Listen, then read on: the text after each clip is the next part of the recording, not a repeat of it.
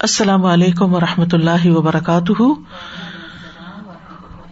نحمد ونسلی علی رسول ہل کریم بعد، فاعوذ باللہ من الشیطان الرجیم۔ بسم اللہ الرحمٰن الرحیم۔ ربش رحلی صدری ویسر علی عمری وحل العقدم السانی یفق قولی۔ لو انزلنا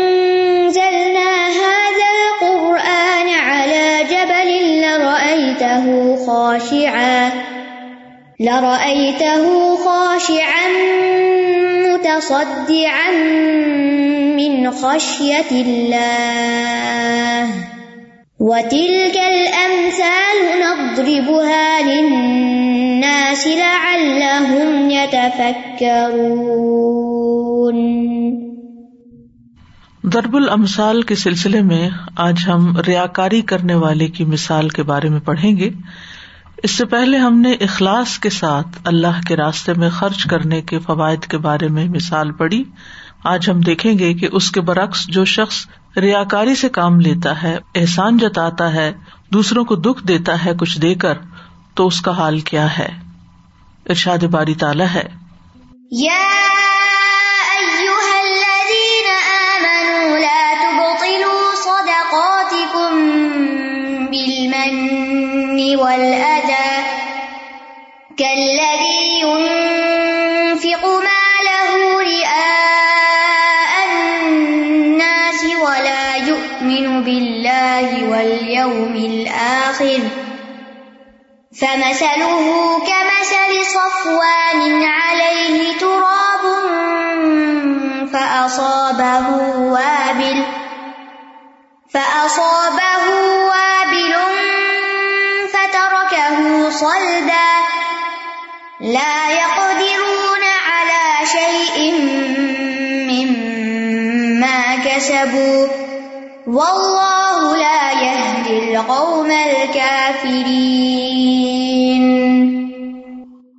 اے لوگو جو ایمان لائے ہو، اپنے صدقات کو احسان جتا کر اور ازیت دے کر ضائع مت کرو۔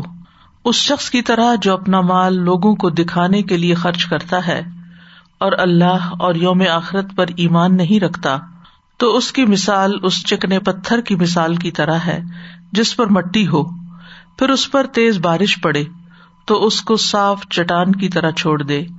اور جو کچھ انہوں نے اجر کمایا اس میں سے کسی چیز پر بھی وہ قدرت نہ رکھیں گے اور اللہ کفر کرنے والوں کو ہدایت نہیں دیتا۔ سورت البقرا کے اس حصے میں خرچ کرنے اور خرچ کرنے والوں کے بارے میں بہت سی باتیں آئی ہیں۔ پچھلی آیت میں ہم نے دیکھا کہ اللہ سبحان تعالیٰ ان لوگوں کی مثال بیان کرتے ہیں جو اپنے مال اللہ کے راستے میں اخلاص کے ساتھ خرچ کرتے ہیں۔ تو ان کا یہ مال کس طرح بڑھتا ہے؟ اس کی مثال ایک دانے کی مثال کی طرح ہے جس نے سات خوشے اگائے اور ہر خوشے میں سو دانے ہیں اور اللہ جس کے لیے چاہتا ہے بڑھا دیتا ہے اور اللہ وسط والا اور سب کچھ جاننے والا ہے۔ اس آیت میں نہ صرف یہ کہ اخلاص کے ساتھ صدقہ کرنے والے کی مثال کا ذکر ہے، بلکہ صدقے کی رغبت بھی دلائی گئی ہے۔ اور اس کے بعد مزید ایک مثال آتی ہے کہ جس میں نیت کی خرابی کے ساتھ اگر کوئی انسان صدقہ کرتا ہے تو اس کا نقصان کیا ہوتا ہے؟ اسلام میں نیت کا بہت بڑا مقام ہے، بہت اہم چیز ہے۔ کوئی بھی عمل صرف اپنے ظاہری عمل کی بنا پر اللہ کے یہاں قابل قبول نہیں ہوتا۔ اللہ تعالیٰ صرف اس عمل کو قبول کرتا ہے جس کے کرنے والے نے اپنی نیت درست رکھی ہو۔ جو کام بری نیت سے کیا جاتا ہے، شہرت کے لیے، دکھاوے کے لیے، لوگوں کو خوش کرنے کے لیے، تو اس عمل کو اللہ سبحان تعالیٰ رد کر دیتا ہے۔ صحیح نیت کیا ہونی چاہیے؟ کہ کسی بھی کام کو کرنے سے اللہ سبحان تعالیٰ کی رضا مقصود ہو۔ جو بھی کوئی نیکی کا کام کرے چھوٹا کرے بڑا کرے صدقہ کرے نماز پڑھے یا کوئی بھی نیکی کا کام کرے تو انسان کے اندر یہ احساس ہونا چاہیے کہ مجھے اس کا اجر صرف اور صرف اللہ سے لینا ہے۔ اس اجر کی توقع کسی اور سے نہیں رکھنی۔ لیکن اگر انسان بری نیت سے کام کرتا ہے یعنی بری نیت کا مطلب کیا ہے کہ نیکی کا کام بظاہر دین کا کام کر کے اس سے دنیا کا فائدہ اٹھانا چاہتا ہے، اور اس لیے کہ لوگ اس کی تعریف کریں، لوگوں میں اس کی شہرت ہو، اس کی پاپولیرٹی بڑھ جائے لوگوں کے درمیان اس کو بہت عزت مل جائے، تو یہ چیز اللہ سبحان و تعالیٰ کے یہاں قابل قبول نہیں۔ نیت کا تعلق انسان کی اندرونی کیفیت سے ہے، انسان کی سوچ کے ساتھ ہے۔ دوسرے لوگ کسی کی اندرونی کیفیت کو نہیں جانتے، آپ میرے دل کی حالت نہیں جانتے، میں آپ کے دل کی حالت نہیں جانتی۔ لیکن ایک ہستی ہے اللہ رب العزت کی، کہ جس کو پوری طرح یہ معلوم ہے کہ کسی بھی نیکی کے کام کے کرتے وقت میرے اندر کی حالت کیا ہے؟ میرے دل میں کیا ہے؟ میرے دماغ میں کیا ہے؟ میرے جذبات کیا ہے ہم لوگوں کو دھوکا دے سکتے ہیں۔ لوگ ہمارے بارے میں غلط فہمی کا شکار ہو سکتے ہیں۔ لیکن ہم اللہ سبحان تعالیٰ کو دھوکا نہیں دے سکتے کیونکہ وہ ہر چیز کو خوب جاننے والا ہے۔ اور قیامت کے دن وہ ہر ایک سے اپنے علم کے مطابق ہی معاملہ کرے گا۔ اور ہر ایک کو وہی بدلا دے گا جس کا وہ واقعی مستحق ہے۔ یہ نہیں کہ جس کی لوگوں نے بڑی تعریف کی تھی اور لوگوں سے اس کام کی اس کو بڑی تائید مل گئی تھی، اس کے مطابق کہ لوگ اس کو بہت پسند کرتے تھے۔ یا لوگوں میں اس کی پسندیدگی کا گراف بہت اونچا تھا، اس لیے اس کو اجر بھی زیادہ ملنا چاہیے۔ ایسا نہیں۔ تو نیت کے ساتھ ہی کوئی عمل کارآمد ہوتا ہے اور نیت بےکار ہو تو عمل بھی بےکار ہو جاتا ہے۔ بری نیت یا ناقص نیت کے ساتھ جو بھی کام کیا جائے وہ بے قیمت ہوتا ہے۔ اس کی اہمیت یا اس کی جو وقت ہے وہ اللہ کے یہاں کچھ بھی نہیں ہوتی۔ تو جب کسی چیز کی اصل قیمت چکائی جائے تو ہی وہ صحیح چیز انسان کو حاصل ہوتی ہے۔ تو جس مقصد کے لیے آپ کوئی کام کرتے ہیں، وہی چیز آپ کو ملے گی۔ دنیا کے لیے کرتے ہیں، دنیا ملے گی۔ اور اس میں بھی ضروری نہیں کہ ساری دنیا میں ملے، جو آپ چاہتے ہیں وہ سب کچھ مل جائے۔ لیکن اللہ کے ہاں تو صرف وہی چیز ملے گی جو آپ نے اللہ کے لیے کی، اللہ کو خوش کرنے کے لیے، اللہ سبحان تعالیٰ کو راضی کرنے کے لیے۔ تو اس تمہید کے بعد ہم اس آیت کو مزید دیکھتے ہیں کہ کون سی چیزیں ہیں کہ جو انسان کے صدقات کے راستے میں رکاوٹ بن جاتی ہیں یا پھر یہ کہ ان کے ثواب کو زائد کر دیتی ہیں۔ کیا چیزیں ہیں جو انسان کو گھیر لیتی ہیں اور انسان کی نیت کو خراب کر دیتی ہیں؟ تو ایسی چیزوں کی نفرت دلاتے ہوئے ان کی وضاحت کر دی گئی کہ انسان اس سے باز آ جائے۔ اسی لیے ہم دیکھتے ہیں کہ اللہ سبحان تعالیٰ نے پیچھے ایک آیت میں یوں فرمایا اللہ دین یون فکون ام والم فی سبیل اللہ ثم لا يتبعون ما انفقوا منا ولا اذن لهم اجرهم عند ربهم ولا خوف عليهم ولا هم يحزنون قول معروف ومغفرة خیر من صدقة يتبعها اذى واللہ غنی حلیم۔ جو لوگ اپنے مال اللہ کے راستے میں خرچ کرتے ہیں، پھر انہوں نے جو خرچ کیا اس کے پیچھے نہ کسی طرح کا احسان جتاتے اور نہ کوئی تکلیف پہنچاتے ہیں ان کا اجر ان کے رب کے پاس ہے۔ ان پہ نہ کوئی خوف ہوگا، نہ وہ غمگین ہوں گے۔ اچھی بات اور معاف کر دینا اس صدقے سے بہتر ہے، جس کے بعد کسی تکلیف کا پہنچانا ہو۔ اور اللہ بہت بے پرواہ اور بے حد بردبار ہے۔ تو ان آیات کے ایک تسلسل کے بعد، ایک سلسلے کے بعد اللہ سبحان و تعالی اس بارے میں بتاتے ہیں کہ خرچ کرنے کی دو حالتیں ہیں۔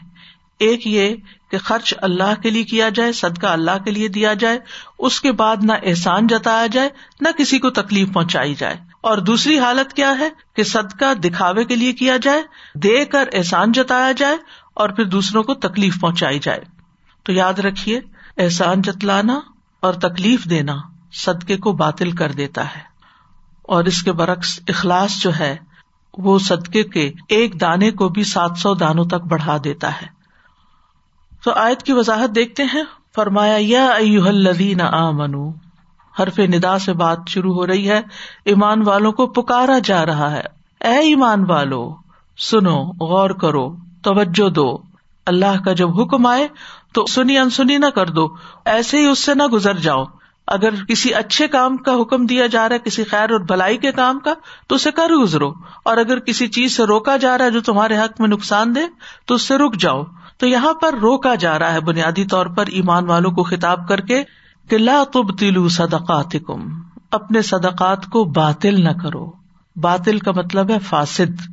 کہا جاتا ہے کہ یہ چیز فاسد ہے یا کہا جاتا ہے یہ چیز باطل ہے۔ تو یہ فاسد اور باطل دونوں ایک ہی معنی میں ہے۔ تو ہر وہ کام، ہر وہ عمل جس کے نتیجے میں کوئی اثر مرتب نہ ہو یا کوئی نتیجہ نہ نکلے اس کا، وہ فاسد ہوتا ہے۔ یعنی آپ نے ایک کام کیا، مثلاً کھانا بنایا اور اس کو جلا دیا، تو کسی کے بھی کام نہ آیا، کسی کا بھی پیٹ نہ بھرا، کوئی اس کو چک بھی نہ سکا۔ اور بہت دفعہ آپ ایسے تجربات سے گزرتے ہیں۔ یا آپ نے کوئی چیز بنائی مثلاً آپ نے گلاس میں کوئی چیز بھر کے رکھی اور اتنے میں گلاس آپ کے ہاتھ سے سلپ ہو گیا اور سب کچھ ٹوٹ پوٹ کے اسپل آؤٹ ہو گیا، ختم ہو گیا، تو اس سے آپ کو کوئی فائدہ نہ ہوا۔ تو باطل وہ عمل ہوتا ہے جس کا کوئی فائدہ مند نتیجہ نہ نکلے یعنی جس سے کچھ حاصل نہ ہو، وہ بےکار ہو، فضول میں جائے۔ خواہ وہ عبادت کا کام ہو، جسے کہتے نا، اس کی نماز باطل ہو گئی۔ تو کیا مطلب ہے کہ یہ نماز ادائی نہیں ہوئی یا اس کا کوئی اجر و ثواب بھی نہیں ملے گا؟ اسی طرح حقوق العباد میں بھی اگر آپ کوئی معاہدہ کرتے ہیں اور اس کو پورا نہیں کرتے تو وہ باطل ہو جاتا ہے یعنی جس مقصد کے لیے وہ کانٹریکٹ کیا گیا تھا، وہ پورا ہی نہیں ہوا۔ بعض اوقات کہتے یہ بے یا تجارت باطل ہے یعنی وہ کمپلیٹ نہیں ہوئی، اس کا کچھ نتیجہ نہیں نکلا۔ تو عبادات کی ادائیگی میں بہت سی شرائط ہوتی ہیں اور اگر وہ عبادت صحیح طریقے پر ادا کی جائے تو اس کے صحیح اثرات بھی نتائج بھی سامنے آتے ہیں۔ مثلاً، اگر کوئی عبادت ہم پر فرض کے درجے میں ہے یا واجب میں ہے، تو اس کے نتائج کیا ہوں گے اگر ہم صحیح طریقے پر ادا کریں گے؟ مثلاً یہ کہ نمبر ایک، ہمارا فرض پورا ہو جائے گا۔ یعنی ہم پر عبادت جو فرض کی گئی نماز فرض کی گئی ہے۔ تو اگر ہم وزو کے ساتھ، اس کی ساری شرائط، ارکان کے ساتھ اس کو ادا کرتے ہیں، تو گویا نمبر ون ہمارا فرض پورا ہو گیا۔ نمبر دو یہ کہ صرف فرض پورا نہیں ہوا، بلکہ اس کا اجر و ثواب بھی حاصل ہوگا۔ اور نمبر تین یہ کہ نہ صرف یہ کہ آخرت کا اجر و ثواب، بلکہ نماز پڑھنے کے جو دنیاوی فائدے انسان کو حاصل ہوتے ہیں اگرچہ ان کو سامنے رکھ کے نماز نہیں پڑھی جاتی، لیکن وہ بھی حاصل ہوتے ہیں۔ مثلاً آپ وزو کرتے ہیں تو آپ پاک صاف ہو جاتے ہیں، آپ تہارت سے ہوتے ہیں تو آپ کے اندر ایک اچھی سکینت کی کیفیت ہوتی ہے۔ اسی طرح آپ جب نماز میں کھڑے ہوتے ہیں، ذکر کرتے ہیں، اس سے آپ کو سکون ملتا ہے، یہ دنیا بھی فائدہ ہو رہا ہوتا ہے۔ اجر تو اپنی جگہ، لیکن ساتھ ساتھ آپ فائدہ بھی اٹھا رہے ہوتے ہیں۔ اسی طرح جب آپ مختلف ارکان کی ادائیگی میں اوپر نیچے ہوتے ہیں تو آپ کی ورزش بھی ہو رہی ہوتی ہے۔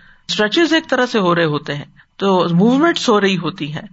پھر وقت کی پابندی اور بے شمار دنیاوی فوائد ہیں جن کے لیے نماز نہیں پڑھی جاتی، لیکن وہ ہوتے ہیں۔ اسی طرح زکوٰۃ ہے مثلاً، تو زکوٰۃ کی ادائیگی جو ہے وہ مال کو پاک کرتی ہے، فریضہ ادا کرتی ہے، آپ کے مال میں نشو نما ہوتی ہے۔ پھر زکوٰۃ یا صدقات کے جو مزید فوائد ہیں، کہ وہ مصیبتوں کو ٹالتا ہے، آپ کے رسک میں اضافے کا باعث بنتا ہے۔ جس کو آپ دیتے ہیں، اس کے ساتھ آپ کے تعلقات اچھے ہوتے ہیں، آپ کو خوشی حاصل ہوتی ہے، ایک سکون ملتا ہے۔ تو یہ سارے فائدے حاصل ہوتے ہیں آپ کو۔ لیکن جب کوئی چیز باطل ہو جاتی ہے، تو اس میں ہو سکتا ہے کہ وقتی طور پر آپ کو دنیاوی شہرت کو ملی، تھوڑی دیر کے لیے آپ کو بڑی تھرل ملی، اس کے بعد یہ کہ آپ بیٹھ گئے، بلکہ الٹا ریگریٹ اور ندامت اور دل کے اندر ایک پریشانی۔ یعنی یہی وجہ ہے کہ جب انسان اللہ کے لیے کام نہیں کرتا، تو وہ کام اس کے لیے دیر پا خوشی کا باعث نہیں بنتا۔ آخرت میں تو خیر اس کے لیے ہے ہی کچھ نہیں، لیکن دنیا میں بھی وہ زیادہ فائدے کا نہیں ہوتا۔ تو بہرحال جب کوئی عمل باطل ہوتا ہے تو اس کا مطلب یہ ہے کہ ذمہ داری ہماری پوری نہیں ہوتی، ثواب حاصل نہیں ہوتا، اور اس کے کئی ایک اسباب ہیں جس میں ایک سبب یہ ہے کہ کسی رکن یا شرط میں خلل واقع ہو، یا یہ کہ کوئی ایسی رکاوٹ آ جائے کہ جو عبادت پر اثر انداز ہو۔ تو یہاں پر فرمایا، لا تب تلو صدقات یعنی اپنے صدقات کو بےکار نہ کر دو، ضائع نہ کر دو۔ اور صدقات صدقہ کی جمع ہے۔ ہر وہ چیز جو انسان اللہ سبحان تعالیٰ کا قرب حاصل کرنے کے لیے خرچ کرتا ہے، وہ صدقہ کہلاتا ہے۔ اور پھر اس کی تقسیم بھی ہے۔ فرض صدقات میں جیسے زکوٰۃ ہے، نفقات واجبہ ہے، جیسے بیوی کا نفقہ ہے یا اور جس کو دینا ہمارے ذمہ ہو، اس کو دینا۔ تو وہ فرائض کی ادائیگی جو ہے مال میں وہ بھی ہے، لیکن اس کے ساتھ ساتھ نفلی صدقات بھی ہے یعنی جو کچھ بھی، چاہے انسان مال خرچ کرے، چاہے انسان اپنا وقت خرچ کرے، چاہے انسان اپنی صلاحیت اور اسکلس خرچ کرے، اپنی طاقت لگائے کسی کام میں، جسمانی مشقت کرے، یہ ساری چیزیں پھر صدقہ شمار ہوتی۔ الکل مت طیبہ بھی صدقہ کہلاتے یعنی صدقہ کا ایک وسیع جال ہے۔ تو اس کا مطلب یہ نہیں کہ صرف اپنے مال کو ضائع نہ کرو، بلکہ اپنی ساری ایفرٹس کو اس طرح استعمال کرو کہ وہ آخرت میں تمہارے لیے بہت بڑے اجر کا باعث ہو اور ان کو اللہ سبحان و تعالیٰ کی خوش ندی کے لیے خرچ کرو۔ اب کس چیز سے صدقات باطل ہوتے ہیں یا ضائع ہوتے ہیں؟ بل من نول ادا ان دو بڑی چیزوں سے۔ من اور ادا سے۔ تو من کہتے ہیں اصل میں انعام کرنے کو۔ جیسے من اللہ علیہ، اللہ نے مجھ پر انعام کیا۔ اسی طرح کہتے ہیں فلان الہو علیہ منا کہ فلاں کا مجھ پر بڑا احسان ہے، اس نے مجھ پر بڑے انعام اکرام کیے ہوئے ہیں، اس نے میرا بڑا خیال رکھا ہے۔ اسی سے اللہ تعالیٰ کا فرمان ہے، لقد من اللہ المؤمنین اذ بعث فیہم رسولا من انفسہم۔ یہ صورت عال عمران ون سکسٹی فور ہے۔ بلا شبہ، یقیناً اللہ نے ایمان والوں پر احسان کیا جب ایک رسول انہیں میں سے بھیجا۔ تو یہ احسان بطور انعام۔ اور اس کی مثال کیا ہے؟ ابن عباس کہتے ہیں کہ رسول اللہ صلی اللہ علیہ وسلم اپنے مرض وفات میں ایک پٹی سے اپنے سر کو باندھے ہوئے باہر تشریف لائے۔ ممبر پر تشریف لائے۔ اللہ تعالیٰ کی حمد و ثنا کے بعد فرمایا، اپنی جان اور مال کو مجھ پر، اپنی جان جان فزیکلی جان اور مال کو مجھ پر ابو بکر سے زیادہ اور کوئی خرچ کرنے والا نہیں۔ یعنی ان کے مجھ پر بہت انعام ہے۔ یعنی امن نہ علیہ کا لفظ آتا ہے عربی میں۔ ان نہ سے امن نہ علیہ فی نفس ہی و مالی ہی من ابی بکر ابن ابی قحافتا یعنی ابو بکر نے میرے لیے اپنا آپ بھی دیا، اپنا وقت بھی دیا، اپنی صلاحیتیں بھی دی، سپورٹ کیا، ساتھ دیا، ہجرت کے وقت ساتھ تھے۔ اور غار سور میں آپ کے ساتھ تھے، بہت سے مواقع آتے ہیں کہ جب وہ آپ کے ساتھ ہوتے ہیں۔ اور اسی طرح یہ ہے کہ ہر موقع پر اپنا مال بھی خرچ کرتے ہیں۔ تو ان کے اس رویے کو آپ من کہتے ہیں کہ انہوں نے میرے ساتھ بہت احسان کیے۔ اسی سے اللہ سبحان تعالیٰ کا نام المنان بھی ہے۔ اس کا مطلب ہے انعام کرنے والا، عطا کرنے والا، بخشنے والا، کچھ دینے والا۔ اسی طرح من کا دوسرا معنی بھی کیا جاتا ہے اور اس کا معنی ہوتا ہے کم کرنا۔ اسی سے اللہ تعالیٰ کا فرمان ہے وہ ان نہ اجرن غیر ممنون۔ اور بے شک آپ کے لیے یقیناً ایسا اجر ہے جو کم ہونے والا نہیں ہے، منقطع ہونے والا نہیں ہے۔ یعنی اس کو کاٹا نہیں جائے گا، ختم نہیں کیا جائے گا، وہ آپ کا سلسلہ، صدقہ جاریہ ہمیشہ قیامت تک جاری رہے گا۔ آخری مسلمان تک بھی جو عمل کرے گا، اس کا اجر نبی صلی اللہ علیہ وسلم کو ملے گا۔ اسی طرح موت کو بھی منون کہا جاتا ہے عربی زبان میں، کیونکہ وہ عمر کو کم کر دیتی ہے، زندگی کم کر دیتی ہے۔ تو اس آیت میں من سے مراد کمی کرنا ہے یعنی احسان جتلانا نعمت کو کم کر دیتا ہے، اس کے اجر کو ختم کر دیتا ہے، بے مزہ کر دیتا ہے۔ یعنی مثلاً آپ کسی شخص پر کوئی احسان کرتے ہیں، صدقہ دیتے ہیں، مال دیتے ہیں، پھر آپ اس پر احسان بھی جتاتے ہیں، تو آپ کیا کرتے ہیں؟ کمی کرتے ہیں۔ یعنی جو آپ کو کرنا چاہیے تھا نا پورا، وہ آپ نے نہیں کیا۔ یعنی اس سے پتا چلتا ہے کہ بغیر احسان جتلائے صدقہ کرنے کا مانا ہے کہ جس پر صدقہ کیا جائے، اس پر احسان نہ جتایا جائے۔ اس کو اپنے احسان کی یاد دہانی نہ کرائی جائے۔ انعامات کو شمار کر کے نہ بتایا جائے۔ احسان کا اظہار نہ کیا جائے، کیونکہ اس کا نتیجہ بڑا خطرناک ہے۔ یہ انسان کے عمل کو ضائع کر دیتا ہے۔ یعنی ایک تو اس کام کا مزہ کم کر دیتا ہے۔ انسان کی عزت کم ہو جاتی ہے۔ اب دیکھیں کتنی کمیاں لاحق ہو جاتی ہیں۔ انسان کی اپنی عزت کم ہو جاتی ہے جب آپ کسی کو دیکھ کے پھر احسان بھی چتانا شروع کر دیتے ہیں۔ دوسرا یہ کہ اس کے جو آپ کو وقتی دنیا کے فائدے ملنے تھے وہ بھی کم ہو جاتے ہیں۔ یعنی جس کو آپ نے دیا اس کے دل میں بجائے اس کے کہ آپ کی محبت، عزت پیدا ہو، وہ الٹا آپ سے نفرت کرے گا۔ یعنی وہ آپ سے دور ہوگا کہ کس قسم کا یہ شخص ہے۔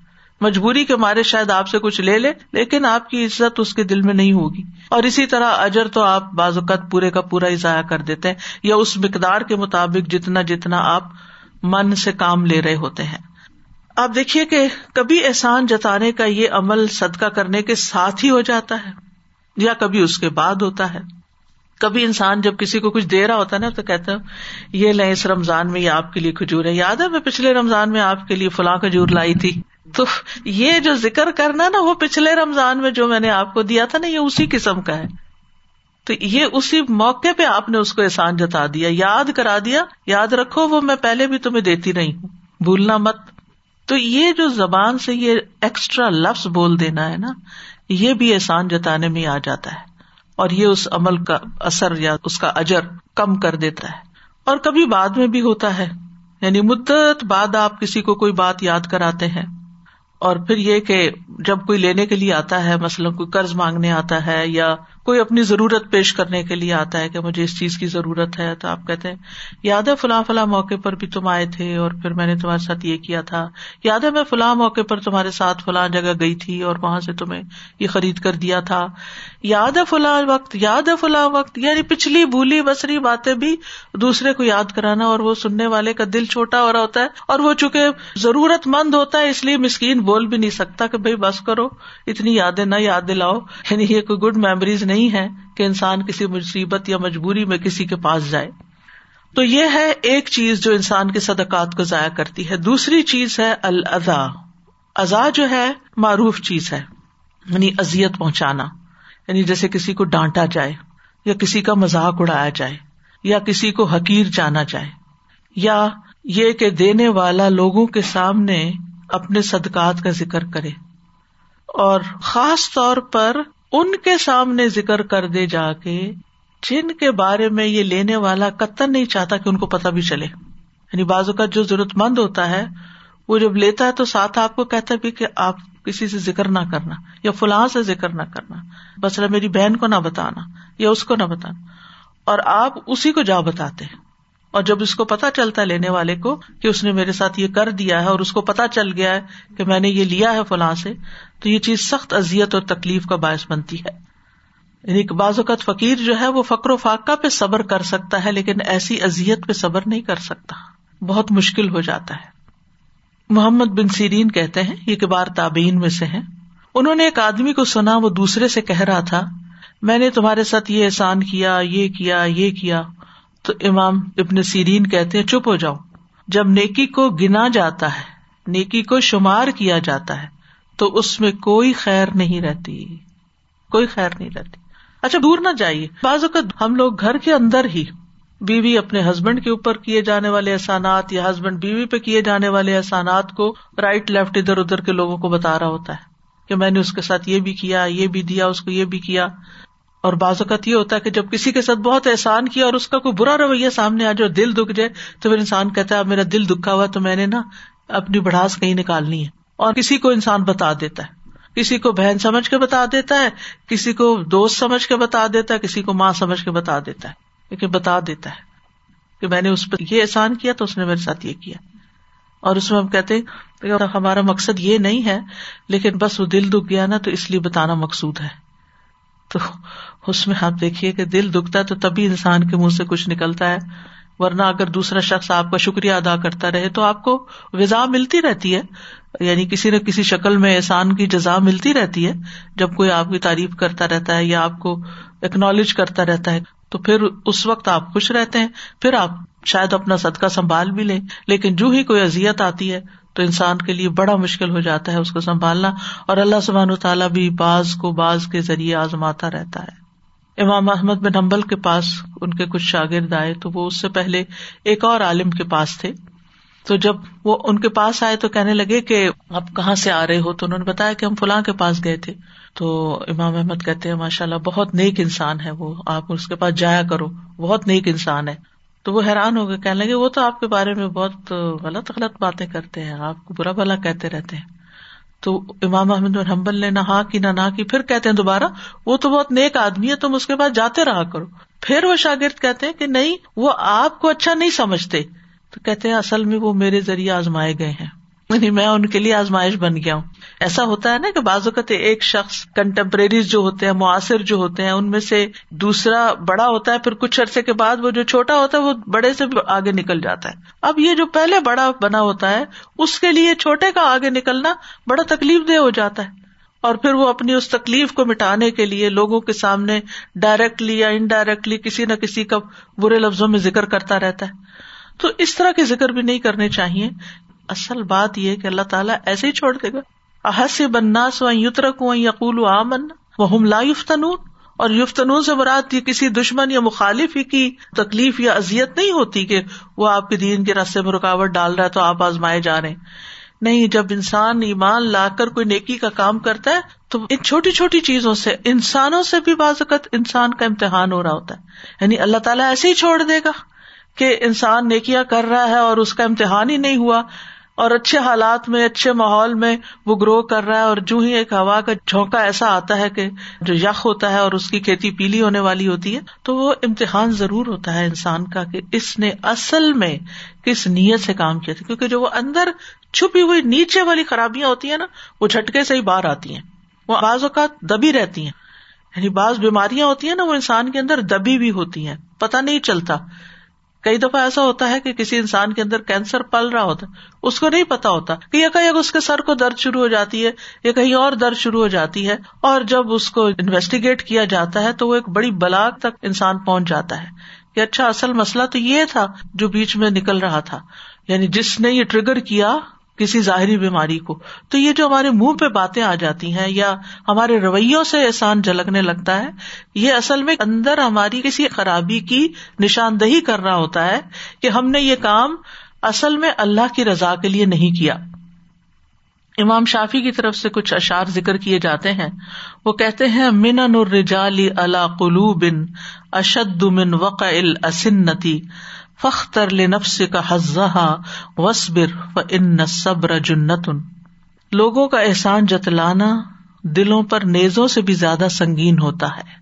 یعنی کسی کو نیزا مارا جائے تو اس کی درد اتنی شاید نہ ہو جتنا کسی کا احسان جتانے کے تیر سے ہوتا ہے۔ تو تو اپنے نفس کے لیے اس کے نصیبے کو اختیار کر اور صبر کر، کیونکہ صبر ایک ڈھال ہے۔ یعنی صبر سے ہی کام لے کے بچ سکتے ہو۔ اور وہ جو آ رہے ہیں نا تیر ان سے صبر کے ساتھ ہی بچ سکتے ہو۔ ورنہ تمہارے منہ سے بھی کچھ نکل گیا تو سب کیا دھرا ضائع ہو جائے گا۔ اب یہ جو ضائع کرنے والے لوگ ہیں، ان کی مثال کس کی طرح کل لوی یون فکو مال ریا اناس اس شخص کی طرح ہے جو اپنا مال لوگوں کو دکھانے کے لیے خرچ کرتا ہے۔ اور جو لوگوں کو دکھانے کے لیے کوئی کام کرتا ہے تو اس کا عمل برباد ہو جاتا ہے۔ جیسے ابتدا میں میں نے ذکر کیا تھا کہ اگر نیت درست نہ ہو تو انسان کا عمل برباد ہو جاتا ہے۔ تو جو من و ازا سے کام لیتا ہے، وہ ریا کاری کرنے والے ہی کی طرح ہے۔ اور ریا کاری جو ہے، سب کو معلوم ہے ر یورا سے ہے ریا ان عربی میں ر یورا ایک ہوتا نا ر یورا وہ نہیں۔ ر یورا ریا ان اس کا مصدر ہے۔ یعنی کسی نیک کام کو اس لیے کرنا کہ لوگ دیکھ لیں، اس کی تعریف کریں۔ ولا یو امین بلّہ ول یوم آخر اور وہ اللہ اور یوم آخرت پر ایمان ہی نہیں رکھتا۔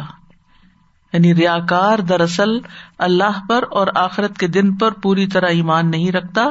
اسی لیے وہ لوگوں کو دکھانے کے لیے، لوگوں کو خوش کرنے کے لیے اپنے عمل کا انسٹنٹ ریوارڈ چاہ رہا ہوتا ہے۔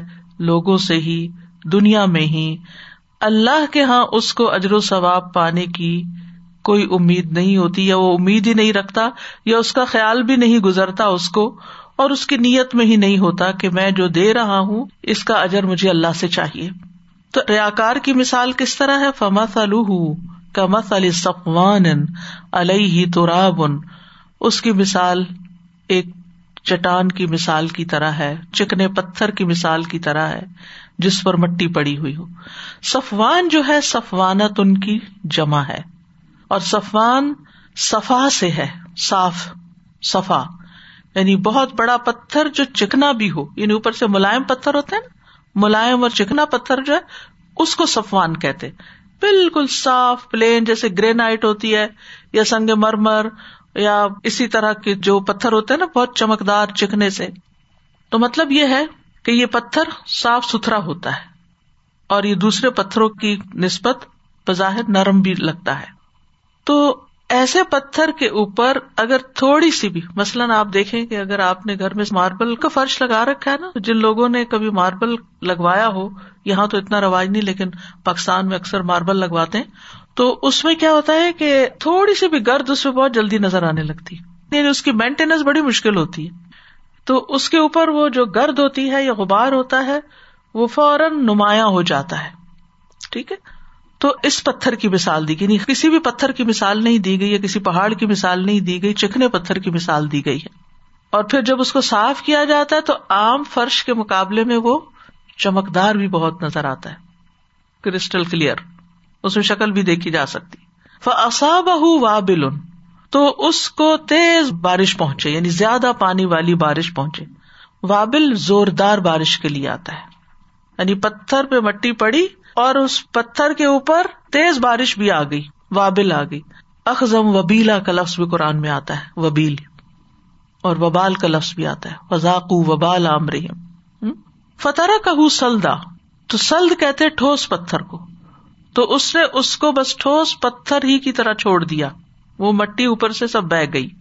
کیونکہ سلد جو ہوتی ہے وہ کچھ اگاتی نہیں، نہ اس کے اندر کچھ جاتا ہے، نہ اس سے باہر کچھ نکلتا ہے۔ اس لیے یہاں سلد کی مثال دی جا رہی ہے۔ یعنی زمین کو اس پتھر سے تشبیح دی گئی جو پتھر نباتات نہیں اگاتا۔ پہاڑی علاقوں میں آپ نے دیکھا ہوگا کہ کچھ پتھروں پہ درخت بھی اگے ہوئے ہوتے ہیں۔ پہاڑوں پہ درخت ہوتے بہت گرینری ہوتی ہے۔ تو وہ کچھ نہ کچھ اگاتے ہیں۔ لیکن کچھ پتھر ایسے ہوتے ہیں کہ اگر آپ دیکھیں تو حیران ہو جائے جب میں پہلی دفعہ مکہ گئی تو مے کا مہینہ تھا۔ سخت گرمی تھی اور اتنی شدید گرمی شاید زندگی میں کبھی نہیں میں نے محسوس کی تھی۔ تو ہم ایک سڑک پہ جا رہے تھے تو سائڈ پہ جو پتھر تھے وہ اتنے چکنے اور گرم یعنی میرے دل میں خیال ہے، یہاں لوگ بستے ہیں، یہاں لوگ رہ سکتے ہیں یعنی اتنی شدید گرمی میں اور اتنے چٹیل پتھر، کوئی گرینری نہیں ان کے اوپر، کوئی گھاس نہیں، کوئی مٹی نہیں، کچھ نہیں، پتھر کے پتھر۔ تو ایسے پتھروں میں کچھ اگتا نہیں ہے۔ چاہے بارش ہو بھی، سارا پانی بہ جاتا ہے، چند سیکنڈ کے اندر بالکل ڈرائی ہو جاتے ہیں۔ جیسے پہلے تھے ویسے ہی ہو جاتے یعنی وہ جیسے پہلے چمک رہے تھے نا، دکھاوا ہو رہا تھا ان کا، وہ دوبارہ شروع ہو جاتا ہے۔ لا یقدرون علی شیء مما کسبوا۔ وہ کسی چیز پر بھی قدرت نہیں رکھتے، اس میں سے جو انہوں نے کمائی کی، محنت کی۔ یعنی جو انہوں نے اس مٹی میں، جو اس پتھر کے اوپر پڑی تھی، کچھ اگایا، تو اس سے کوئی کھیت نہیں نکلا، کوئی کھیتی نہیں کاٹی۔ کچھ بھی نہیں فس بہ یقلب کفئی علامہ انف تو اس نے اس حال میں صبح کی کہ اپنی ہتھیلیاں ملتا رہ گیا جو اس میں اس نے خرچ کیا تھا۔ یعنی بازو کا ایسا ہوتا ہے نا کہ ایک پتھر ہے نیچے یعنی زمین پر اس کے اوپر کچھ مٹی پڑی ہوئی ہے یعنی ایک لیئر ہے مٹی کی۔ تو انسان کہتا ہے، یہاں میں کچھ اگا لیتا ہوں۔ بارش پڑے گی تو کچھ نہ کچھ اگ جائے گا۔ اچھا جب وہ بارش آتی ہے تو جو اس نے بیج ڈالا ہوتا ہے، جو محنت کی ہوتی ہے، وہ سارا بہ جاتا ہے۔ پتھر نکل آتا ہے۔ اس کا بیج بھی گیا، اس کی محنت بھی گئی اور اس کی ساری امیدیں بھی ختم ہو گئی تو یہی حال اس شخص کا ہے۔ یعنی جو ان کی امید تھی کہ کوئی ثواب وغیرہ مل جائے گا، کچھ بھی نہیں ملا۔ یا اس کھیتی کے اگ جانے کے بعد اس کے جو فائدے حاصل ہونے تھے، کچھ بھی حاصل نہیں ہوا۔ تو بنیادی طور پر تو مانا یہی ہے کہ ثواب حاصل کرنے کی قدرت نہیں رکھتے۔ جو لوگ اپنے صدقات کو احسان اور تکلیف پہنچانے کے ساتھ باطل کر لیتے ہیں، جو ریا کاری اور فخر کے اظہار کے لیے صدقہ کرتے ہیں، وہ اس چیز کے ثواب کو حاصل کرنے کی قدرت نہیں رکھتے جو انہوں نے عمل کیے ہوتے ہیں۔ کیونکہ ان کے اعمال کے ساتھ ریا کاری اور ایزا پہنچانے کا عمل ہوتا ہے، جو ان کے صدقات کی برکت کو مٹا دیتا ہے، اس کے نتیجے کو ختم کر دیتا ہے، اس کے ثواب کو ضائع کر دیتا ہے۔ اسی طرح ایک مانا یہ بھی کیا گیا ہے کہ وہ مال پر قدرت نہیں رکھتے۔ یعنی منافق اور ریاکار کے پاس جو مال ہوتا ہے، اس پر وہ کچھ قدرت نہیں رکھتے، کیونکہ مال اللہ کی ملکیت ہے اور اللہ تعالی مال کے ساتھ احسان کرتا ہے۔ تو لازم تھا کہ وہ اس کا شکر ادا کرتے جو اللہ کا احسان تھا اور اس کو احسان جتلانے، تکلیف پہنچانے اور ریا کاری کے بغیر خرچ کرتے تاکہ ان کو اللہ تعالی کی طرف سے اچھا ثواب ملتا۔ یعنی مما کسبو، جو ان کی محنت تھی، جو انہوں نے خرچ کیا، جو انہوں نے اوپر وقت لگایا، اور جو اس کا وہ نتیجہ چاہتے تھے، وہ کچھ بھی حاصل نہ ہوا۔ و اللہ دل قوم الکافرین، اور اللہ کافر قوم کو ہدایت نہیں دیتا۔ کفر کا ایک مانا ہوتا ہے انکار، اور دوسرا مانا ہوتا ہے نا شکری یہاں کافر نا شکرے اور منکر نعمت کے معنوں میں استعمال ہوا ہے۔ یعنی جو شخص اللہ کی دی ہوئی نعمت کو اس کے راستے میں، اس کی رضا کے لیے خرچ کرنے کی بجائے لوگوں کو خوش کرنے کے لیے خرچ کرتا ہے۔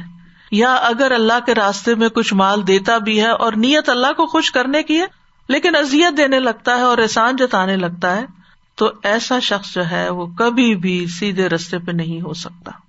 وہ کبھی بھی اپنی منزل تک نہیں پہنچ سکتا۔ وہ اس کا کوئی اجر و ثواب نہیں پا سکتا۔ یاد رکھیے ازیت دینا، احسان جتلانا مومن کا شیوا نہیں ہوتا۔ ایمان کے ساتھ یہ چیزیں زیب بھی نہیں دیتی۔ یعنی یہ کہنا کہ اللہ اللہ دل قوم الکافرین میں اس بات کی طرف اشارہ ہے کہ ریا کاری اور احسان جتانا جو ہے اور سائل کو ازیت دینا، یہ مسلمان کی خصوصیات نہیں ہوتی، یہ تو کافروں کی خصوصیات ہے یہ کام مومن کے شایان شان نہیں ہے۔ کسی ایمان والے سے یہ توقع نہیں کی جا سکتی۔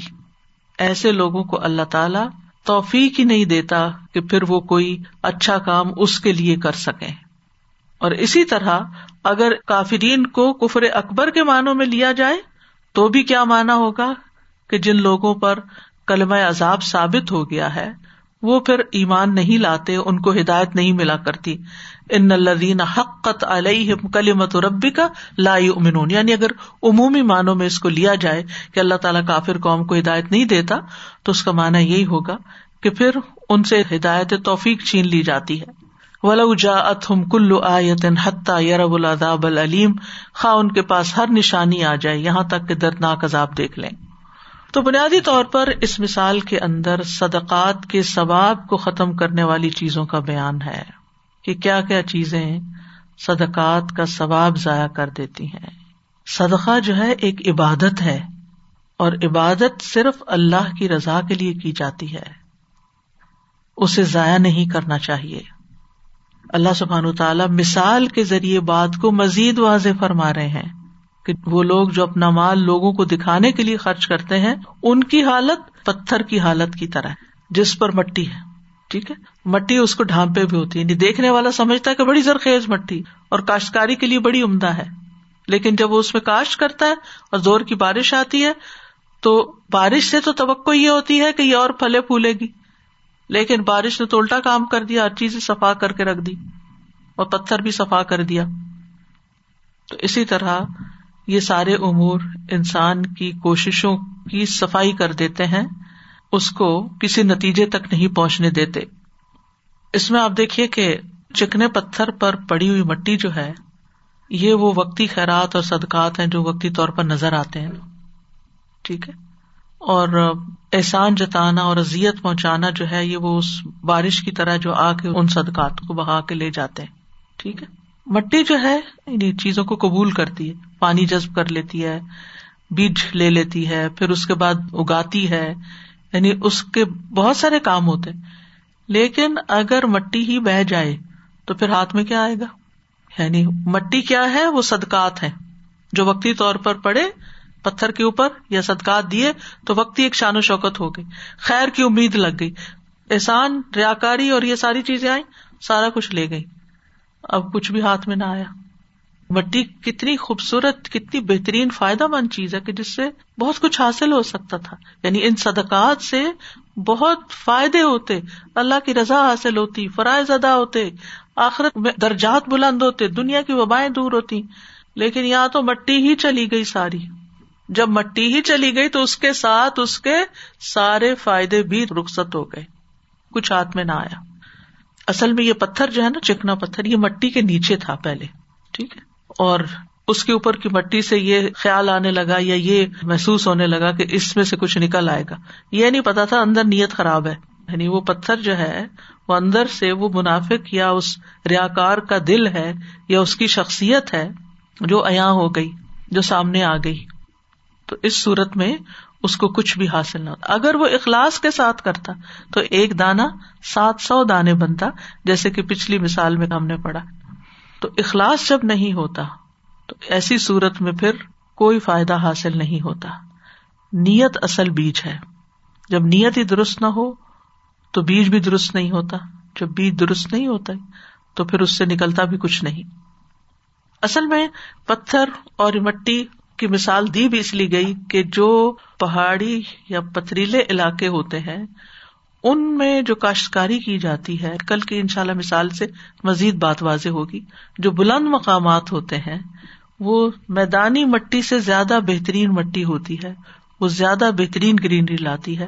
کیونکہ جو میدانی علاقوں میں بارش پڑتی ہے نا، تو اس سے کیا ہوتا ہے، کیچڑ ہو جاتا ہے، زمین کے اندر پانی چلا جاتا ہے بعد کے جڑوں میں بیٹھ جاتا ہے۔ جب وہ جڑوں میں پانی بیٹھتا ہے تو اس سے جو پھل نکلتا ہے وہ اتنا میٹھا نہیں ہوتا۔ تو یعنی ہونا تو یہ چاہیے تھا کہ جتنا عمدہ مقام تھا، وہاں پر جو محنت کی گئی، اس سے بہترین نتائج حاصل ہوتے۔ لیکن وہ نتائج حاصل ہونے کی بجائے الٹا سب کچھ ہی بہ کے رہ گیا۔ یعنی دکھاوا کرنے والا جو ہے، اس کا دل یعنی وہ ایک صاف اور چٹیل پتھر کی طرح ہے اور اس پہ پڑی ہوئی مٹی جو ہے، اس کا صدقہ ہر چیز ہی چلی گئی۔ اور پھر یہ کہ جب پتھر صاف سامنے آیا تو اس کی حقیقت کھل گئی کہ اصل میں تو یہ دھوکا تھا، یہ جو اوپر مٹی پڑی ہوئی تھی، اندر تو کچھ بھی نہیں تھا۔ کیونکہ عموماً کیا ہوتا ہے کہ جو ریا کاری کرتا ہے نا، وہی من اور عذاب بھی کرتا ہے۔ کیونکہ اس کو انسٹنٹ فائدے چاہیے ہوتے ہیں نا کہ میں نے کوئی کام کیا، لوگ میری تعریف کرے لوگ تعریف کرنے کے بجائے اگر تنقید شروع کر دیتے ہیں یعنی کہ کیا دیا یا یہ تھوڑا دیا تو آپ دیکھیں کہ پھر اس کے بعد ریئیکشن کیا ہوتا ہے؟ مثلاً ایک شخص کسی فقیر کو کچھ دیتا ہے اور وہ دکھاوے کی نظر سے دیتا ہے کہ میرے ساتھ مثلاً آپ گاڑی میں بیٹھے ہوئے ہیں، کسی فقیر نے آ کے گاڑی کا دروازہ کٹکھٹایا، آپ سے دو چار لوگ اور بھی بیٹھے ہیں، آپ ایک نوٹ نکالتے ہیں اور دیتے ہیں۔ تو پھر کیا ہوتا ہے کہ وہ جو فقیر ہے، وہ کہتا ہے، میں نے یہ نہیں لینا۔ اب آپ کی بےزتی ہو گئی نا، وہ پیچھے گاڑی میں جو بیٹھے ہوئے لوگ تھے، جن کو آپ دکھاوا کر رہے تھے، ان کے سامنے آپ کی بےزتی ہو گئی۔ اب بجائے اس کے کہ آپ سلام علیکم کرتے، کہ اچھا بھائی، یہی ہے فی الحال۔ آپ فقیر پہ برسنا شروع کر دیتے ہیں ازیت والی باتیں سنانا شروع کر دیتے۔ ہیں تو یہ تین چیزیں کٹھی کیوں کی گئی کیونکہ یہ اوپر نیچے ہوتی ہیں، ساتھ ساتھ ہوتی ہیں؟ کیونکہ جو اللہ کے لیے دیتا ہے، وہ پھر دکھاوا نہیں کرتا۔ اور جب دکھاوا نہیں کرتا تو من و عذاب ہی نہیں کرتا کیونکہ اس کو پرواہ نہیں ہوتی کہ لوگ میری تعریف کر رہے ہیں یا نہیں۔ لوگ مجھے واپس کچھ دیں گے یا نہیں؟ اور لوگ میرا لحاظ کر رہے ہیں یا نہیں؟ پھر وہ کسی بھی چیز کو خاطر میں نہیں لاتا۔ وہ اپنا کام کیا جاتا ہے۔ جس نے تکلیف دی ہوتی ہے، آئندہ بھی اگر وہ ضرورت مند ہے تو وہ دوبارہ بھی دیتا ہے۔ اور بہترین صدقہ کون سا ہے؟ ایسے رشتے دار کو دو جو تمہارا احسان ہی نہ مانے۔ یعنی جو اکنالوج ہی نہیں کرتے کبھی احساس بھی نہیں کرتے کہ آپ نے ان کو کچھ دیا۔ پلٹ کے سلام نہیں کریں گے۔ سلام کی بھی توقع نہ رکھو۔ دعا کی بھی نہ رکھو۔ جزا کی بھی نہ رکھو۔ لا نرید من کم جزا ام ولا شکورا۔ تب ہوتا ہے صدقہ خالص۔ تو اس مثال میں ایک اور بات بھی پائی جاتی ہے کہ یہ اس طرح کے کام ہے من و ازا اور ریا، کہ جس سے امال بہت جلدی ضائع ہوتے ہیں، بہت جلدی ویسٹ ہوتے ہیں۔ جیسے آتا نا مسل الدین کا فرو برب امال کرماد نشتدت بحری فی یوم آصف ان لوگوں کی مثال جنہوں نے اپنے رب کے ساتھ کفر کیا یعنی انکار کر دیا کہ رب کے لیے دیا ہی نہیں۔ ان کے امال اس راہ کی طرح ہیں جس پر آندھی والے دن میں ہوا بہت سخت چلی۔ تو پھر کیا ہوا؟ سب کچھ اڑا کے لے گئی۔ اسی طرح اس مثال سے یہ بات بھی پتہ چلتی ہے کہ جس طرح دیگر عبادات کے کرنے کے لیے کچھ شرائط ہے اسی طرح صدقے کی بھی شرائط ہے جیسے نماز کی دو شرائط ہے ایک شرط ہے وزو اور تہارت اور دوسری ہے کہ نماز میں کسی سے باتیں نہیں کرنی، کھانے پینے سے پرہیز کرنا ہے۔ اگر کوئی وزو ہی نہ کرے تو نماز ہی نہیں ہوگی۔ وزو کے بعد نماز شروع کی، لیکن ایک رکعت کے بعد بول دیا بیچ میں، تو پھر کیا ہوگا؟ نماز ضائع ہو جائے گی۔ اسی طرح صدقات کی بھی دو شرائط ہے ایک یہ ہے کہ اخلاص کے ساتھ نیت کرے، اس کے بغیر صدقہ نہیں ہوتا۔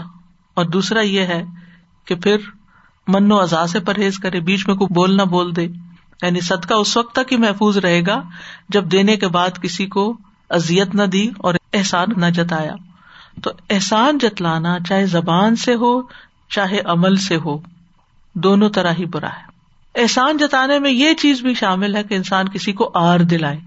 اور وہ صدقہ وغیرہ ایک طرف دے دیا، کر دیا سب کچھ۔ اب آپ کے صدقے نے اس کا منہ بند کیا ہوا نا۔ اب آپ چھوٹی بڑی باتوں پہ اس پہ تانے دے رہے ہیں اس کو۔ کیوں دے رہے کیونکہ آپ کو ایک اتارٹی ملی ہوئی ہے کہ آپ اس پہ خرچ کرتے۔ تو ساتھ آپ باتیں بنانا شروع کر دیتے۔ تو یہ آر دلانا بھی من میں شامل ہوتا ہے۔ پھر احسان جتانے میں یہ بھی شامل ہے کہ خود کو دوسرے سے برتر سمجھا جائے کہ میں اس سے بہتر ہوں، کیونکہ میں نے اس کو دیا ہے۔ اور پھر وہ جو دیا ہے، اس کے عوض کچھ مطالبہ رکھے دل میں۔ دعا کی طلب رکھ۔ جب کسی کو دے اور وہ شکریہ ادا کرے، نہیں، بس دعا ہی کافی ہے۔ یہ کہنا دعا ہی کافی ہے کیا مطلب؟ یعنی دعا دو۔ بھائی، دعا اس وقت کہہ رہے آپ کسی کو کرنے کے لیے جب آپ کسی پر احسان کر چکے۔ پھر اسی طرح یہ ہے کہ برتر سمجھنا کیا ہے؟ کہ دوسرے شخص کے ایب تلاش کرنا شروع کر دینا۔ اچھا یہ کرتا کیا ہے؟ میں اس پہ جب سرچ کر رہی تھی تو ایک ویڈیو کلپ میں نے دیکھا۔ کہ ایک شخص گاڑی چلا رہا ہے، اس کے ساتھ اس کا بچہ بیٹھا ہوا ہے، اور وہ کہتا ہے کہ بابا مجھے بھوک لگی ہے، تو بابا کہتا ہے کہ میرے پاس پیسے نہیں ہے پھر وہ تھوڑی دیر بعد بچہ کہتا ہے کہ مجھے بھوک لگی ہے۔ بہرحال وہ کسی گروسری شاپ کے پاس جا کے گاڑی روکتا ہے، اور جا کے تو ایک دو چیزیں لیتا ہے۔ جب وہ دینے لگتا ہے تو اس کی قیمت شاید دس ریال بنتی ہے، اور اس کے پاس صرف آٹھ ریال ہوتے ہیں۔ تو وہ جو کاؤنٹر پہ بندہ ہے اس کے ساتھ جگہ ڈا کے اچھا دو ریال چھوڑ دو، وہ نہیں چھوڑتا۔ تو اتنے میں ایک تیسرا بندہ آ جاتا ہے اور وہ کہتا ہے کہ چھوڑ، کوئی بات نہیں، میں تمہارا بل پے کر دیتا ہوں۔ بل پے کرتا ہے۔ بل پے کرنے کے بعد واپس گاڑی میں بچہ اور باپ آتے ہیں، خوشی خوشی بچہ کچھ کھانے لگتا ہے اور گاڑی ڈرائیو کرنے لگتا ہے۔ تو جو دینے والا ہے، وہ گاڑی لے کے اس کے پیچھے پیچھے جاتا ہے۔ پیچھے پیچھے جاتا ہے، جو لینے والا ہے، وہ جا کے گھر کے سامنے گاڑی روکتا ہے، اندر جاتا ہے، وہاں ایک مریض، فقیر بندہ پڑا ہوتا ہے، اس کو جا کے کچھ پیسے دیتا ہے، جو اس بل پے کرنے والے نے کچھ مزید بھی پیسے دے دیے کہ بھائی، یہ پھر ضرورت کے لیے رکھ لینا۔ وہ پیسے اپنی جیب سے نکال کے اس فقیر کو دے کے باہر نکلتا ہے، تو وہ گاڑی لے کے باہر کھڑا ہوتا ہے اور اس سے لڑائی شروع کر دیتا ہے کہ تمہارا یہ گھر بھی ہے اور تم سب کچھ رکھتے ہو اور پھر تم اپنے آپ کو فقیر ظاہر کرتے ہو۔ تو بعض اوقات یہ ہوتا ہے کہ ہم دے کے دوسرے پہ نظر رکھ لیتے اچھا اب اس کے پاس کیا ہے؟ اس نے کیا رکھا ہوا ہے؟ یہ کس کو کیا دے رہا ہے؟ کہاں جا رہا ہے؟ کہاں آ رہا ہے؟ یہ پہنا ہوا کیا ہے اس نے؟ یعنی اتباع کرنا اس کا۔ تو دینے کے بعد پیچھا نہ کرو کسی کا۔ آپ نے جو دینا تھا دے دیا۔ آپ نے کسی کو زکات دینی تھی دے دی۔ سد کا دینا تھا دے دیا۔ اب یہ نہ دیکھو کہ وہ کیا خرید رہا ہے پھر جا کے دیکھ اچھا انہوں نے تو ٹی وی رکھا ہوا ہے۔ ان پہ زکات لگتی ہے کہ نہیں لگتی؟ اکثر لوگ جو ہے اس طرح کی باتیں پھر پوچھنے لگتے ہیں یا پھر جا کے ان کو کہتے ہیں، آپ کو کیا زکات لگے؟ آپ نے تو ٹی وی رکھا ہوا تو اپنے آپ کو بہتر سمجھ کر کسی کا پیچھا نہ کریں، جزا طلب نہ کریں۔ حضرت عائشہ جو تھی وہ صدقہ دینے کے بعد دعا لینے کو اجر میں کمی کا باعث سمجھتی تھی۔ یعنی ان کے بارے میں آتا ہے، جب وہ کسی فقیر کو صدقہ دیتی اور وہ ان کے لیے دعا کرتا تو اس پہ بھی پریشان ہوتی اور جواباً وہ اس کو بھی دعا دیتی۔ یعنی وہ دعا دیتا تو وہ فوراً دعا دیتی تاکہ ان کے صدقے کا ثواب قائم رہے۔ جب حضرت عائشہ لوگوں کی طرف کوئی توحفہ بھیجتی تو کہتی، جو بھی دعا دے ہمارے حق میں، اس کو غور سے سننا۔ یہاں تک کہ جیسی دعا وہ ہمارے لیے کرے، ہم بھی وہ ویسی ان کے لیے کر دیں۔ اور اللہ ہمارا اجر اپنی بارگاہ میں قائم رکھے۔ یعنی اگر کسی کے ہاتھ کچھ بھجواتی تو کہتی، ذرا دھیان سے سننا، وہ کیا کیا رہا ہے؟ تاکہ اس کو کوئی احسان واپس نہ آئے۔ تو یہ کبیرہ گناہ ہے، احسان جتانا۔ اور یہ امال کو ضائع کرنے کا باعث ہے۔ نبی صلی اللہ علیہ وسلم کو ابتدائی وہی میں سورت مدثر میں فرمایا، ولا تم نن تستکثر اس نیت سے احسان نہ کرو کہ زیادہ حاصل کر سکو۔ احسان جتانا فرعون کی صفت ہے۔ اس نے کیا کہا تھا علیہ السلام کو؟ الم نبی کا فینا ولیدا و لبس من عمر کا سنین ہم نے تمہیں بچہ سا نہیں اپنے آپ پالا تھا، اور تو اپنی عمر کے کئی سال ہمارے یہاں رہا۔ تو یہ تو فرعون کا کام ہے۔ یہ فرونیت نہ دکھائے پھر اسی طرح حدیث میں آتا ہے کہ تین لوگوں سے اللہ تعالیٰ قیامت کے دن بات نہیں کرے گا۔ ان میں سے ایک ہے بہت احسان جتانے والا کہ احسان جتائے بغیر کوئی چیز دیتا ہی نہیں۔ دوسرا جو جھوٹی قسم کھا کے سامان بیچتا ہے۔ تیسرا وہ جو اپنے کپڑوں کو ٹخنوں سے نیچے لٹکاتا ہے یعنی تکبر کی وجہ سے۔ تو اس میں آپ دیکھیں کہ جھوٹی قسم کھانے والے کے برابر اس کو کرار دیا ہے جو احسان جتا کر صدقہ کرتا ہے۔ اللہ سبحان تعالیٰ ایسے بندے کو ناپسند کرتا ہے۔ ابو ذر کہتے ہیں، میں نے رسول اللہ صلی اللہ علیہ وسلم سے پوچھا، وہ کون لوگ ہیں جن سے اللہ نفرت کرتا ہے؟ آپ نے فرمایا، وہ تاجر جو قسمیں کھاتا ہے یا وہ بیچنے والا جو قسمیں کھاتا ہے؟ اور وہ بکیل جو احسان جتاتا ہے، اور وہ فقیر جو تکبر کرتا ہے۔ نبی صلی اللہ علیہ وسلم نے فرمایا، تین لوگوں کی نہ فرضی عبادت قبول ہوتی ہے، نہ نفلی۔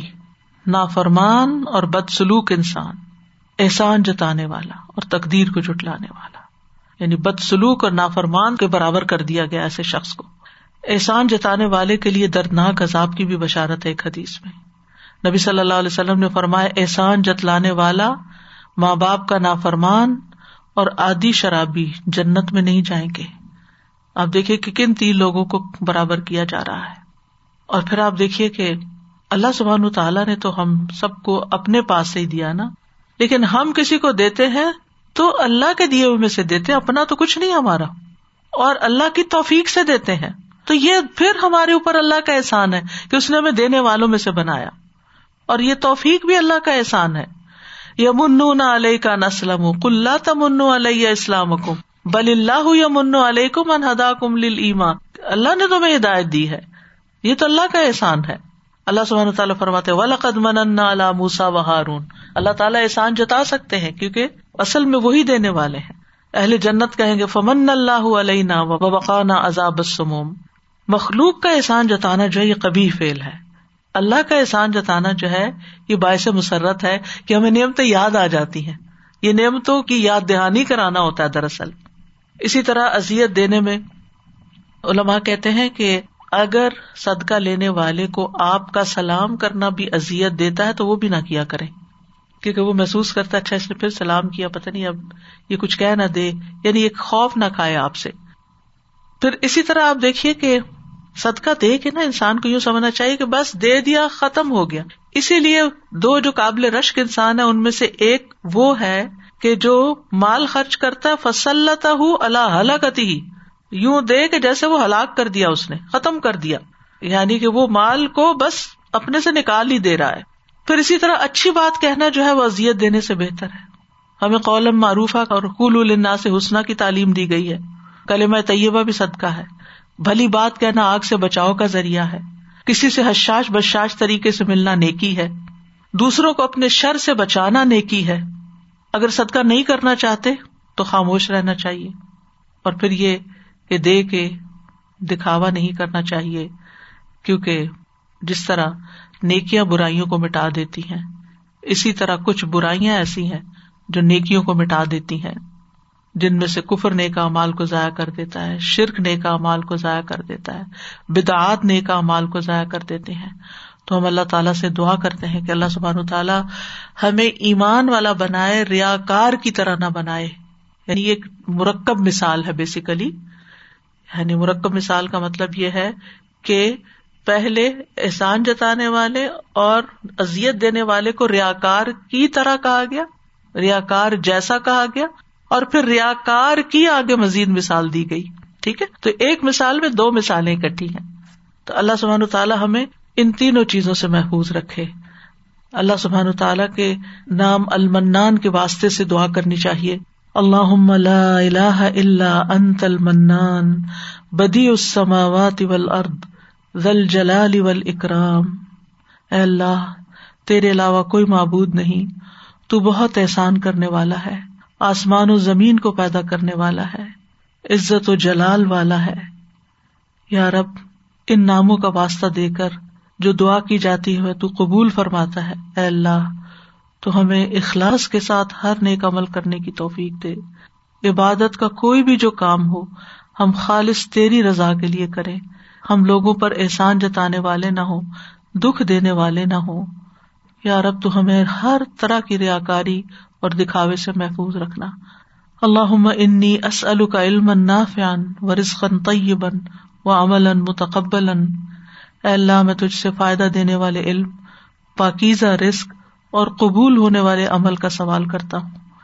یا رب، ہمیں علم نافع عطا فرما، یہ علم ہمارے عمل کا حصہ بن جائے۔ اور اخلاص کے ساتھ اسے آگے پہنچانے کی توفیق دے اور ہمیں ریاکاری سے محفوظ رکھ۔ اللہ انی اعوذ بک من العجز والکسل والجبن والبخل والحرم والقسوة والغفلة والعیلة والذلة والمسکنة واعوذ بک من الفقر والکفر والفسوق والشقاق والنفاق والسمعة والریاء واعوذ بک من الصمم والبکم والجنون والجذام والبرص وسیء الاسقام۔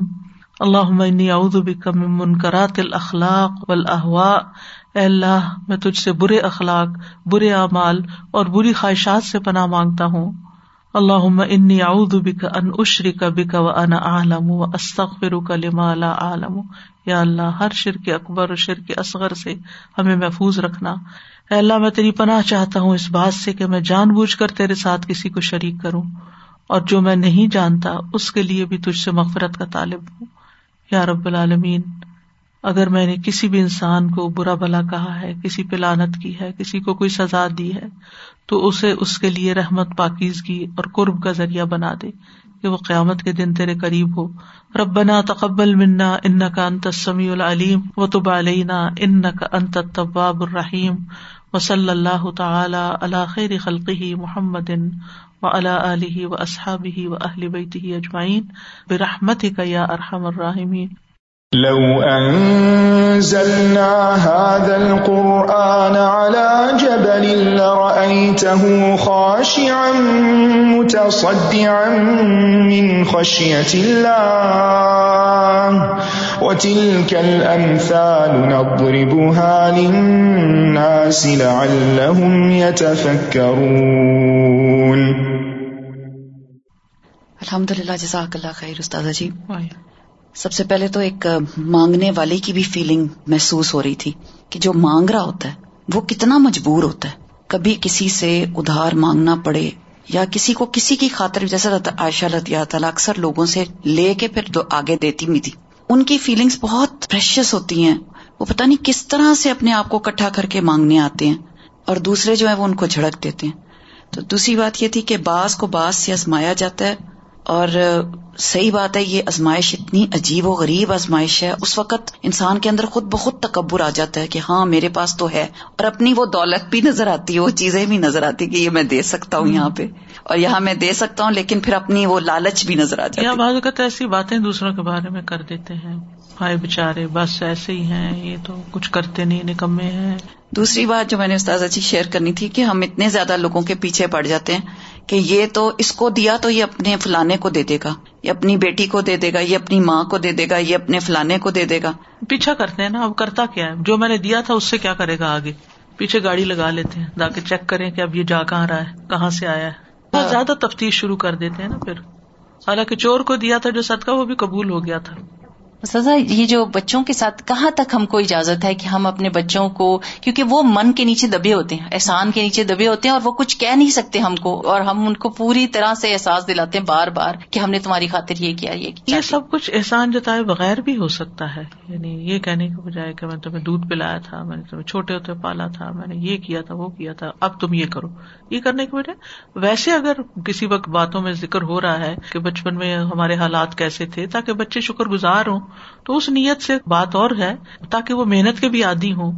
لہجہ فرق ہوتا ہے۔ لہجہ فرق ہوتا ہے انداز فرق ہوتا ہے۔ تو ہم اپنے بچوں کا ورائل خود ہی ڈاؤن کر دیتے ہیں خود ہی ان کا کانفیڈینس ختم کر دیتے ہیں۔ کسی کام کے نہیں رہتے۔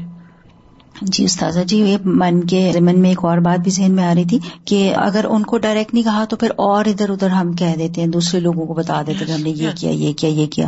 اور ایک دوسری بات یہ کہ پھر ان لوگوں سے دل ہوتا ہے کہ اب یہ ہمارے کام مفت میں کر دیں۔ جی۔ یہ بھی ایک ذہن میں ہوتا ہے کیونکہ ہم ان کو سپورٹ کرتے ہیں تو ابھی ہمارے کام جو ہے مفت میں کر دیں۔ اور باقی یہ جو آپ نے فرمایا نا کہ اللہ تعالیٰ کا ہی دیا ہوا ہے تو وہی پھر واپس سورہ بکرا کی بالکل پہلی ہی آیت میں اللہ تعالیٰ فرماتے ہیں مما رزق نہ ہوں ہم نے ہی تو ان کو دیا ہوا ہے جس میں سے وہ خرچ کرتے ہیں۔ تو اس بات کو اگر یاد رکھیں اور وہ آپ کی والی بات کی شکر ادا کریں اللہ تعالیٰ کے اس نے ہمیں اس قابل کیا کہ ہم کسی کو دینے والے ہو رہے ہیں۔ تو پھر ان نہیں آئے گا۔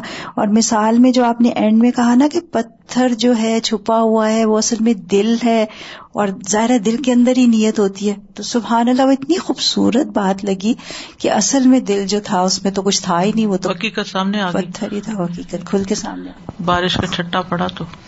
میں سوچ رہی تھی کہ ہمیں صرف ایسا ہونا چاہیے کہ جیسے انہوں نے کہا ہے کہ نیکی کر دریا میں ڈال۔ Once you do something good just forget about it forever تو نیکی کر دریا میں ڈال بہت ہی پیاری بات لگتی ہے مجھے۔ بالکل۔ میں سوچ رہی تھی کہ جو تراب ہوتی ہے وہ سوکھی مٹی ہوتی ہے تو وہ جتنی دیر بھی بیٹھے وہ because it's dry it's never going to stay on the rock forever ever تو سونر اور لیٹر وہ اس نے جانا ہی جانا ہی ہے۔ اور اس میں وہ مثال بھی آ جاتی ہے نا اصل امال کا سراب نج کہ ان کے امال کی مثال سراب کی طرح ہے۔ جب وہ اس کے پاس جائیں گے تو وہاں لم یجد ہوشیا وجد اللہ اندہ فوفا ہو حساب ہو اللہ رحم کرے، اللہ تعالیٰ بچائے ہمیں۔ اللہ ہمیں بچا کے رکھو وہ آخر داوانا ان الحمد للہ رب العالمین۔ سبحان اللہ و بحمد کا اشد اللہ اللہ اللہ انت استخر کا و اطوب السلام علیکم و رحمۃ اللہ وبرکاتہ۔